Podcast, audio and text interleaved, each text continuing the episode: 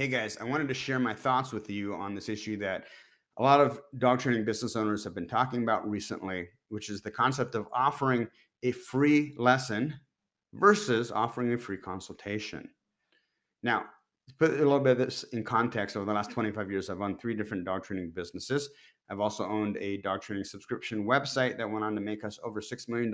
So I know a little bit about this issue about how to talk to desperate dog owners and how to get them to sign up for expensive dog training programs. I don't want to say expensive, but high dollar dog training programs that deliver maximum value and help meet their needs. Let's be clear about that.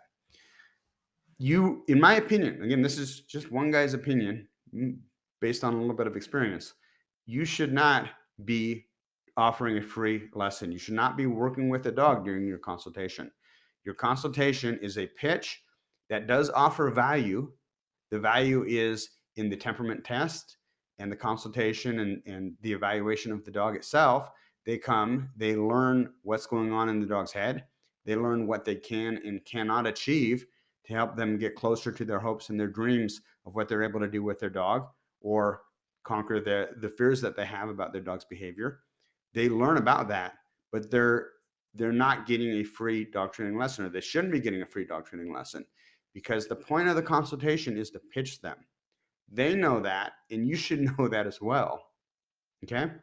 Shouldn't be an hour and a half pitch. Should be maybe 40, 45 minutes at the at the most, maybe an hour in some cases, if you've already during that 45 minutes you've closed them and then you got to do the, the paperwork. But you really should not be taking the leash and working with the dog because there's very little upside and there's huge downside frequently what can happen is they're coming in to pay for a dog training program because their dog has serious issues.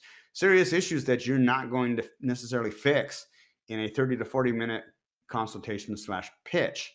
And the idea that you're going to train the dog and then also pitch them or somehow they're going to say wow you are the, the the jesus christ of dog trainers it ain't going to happen. More likely what's going to happen is you're going to take the leash the dog's going to be like who the heck are you the dog's going to act like a little drama queen and flop over on his back and start screaming and howling as if you were uh, abusing the dog or something It's going to look terrible and it's going to in no way contribute to uh, closing the deal.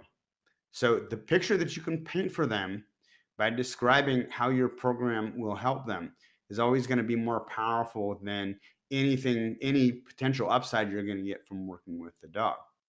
Okay so don't do it be clear about this because the client's clear about it. They're coming in for a pitch. They're not coming in. They should not be coming in for a free lesson. You're wasting your time. I had no problem selling thousand dollar plus dog training programs um, in with any of my businesses just just by having them come in for a pitch. Now, I would have them come to me. I think there's a lot of benefits to pitching them in your living room rather than you pitching in their living room. I say living room in quotes because I, I wouldn't actually have them come to my house. I'd have them come to our, our little facility that we rented. Um, so there's value in that.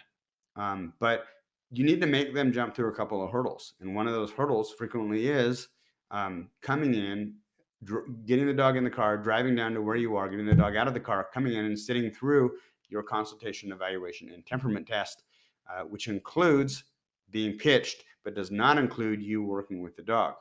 So keep that in mind. You don't need to do it. There's very little upsides and huge downsides.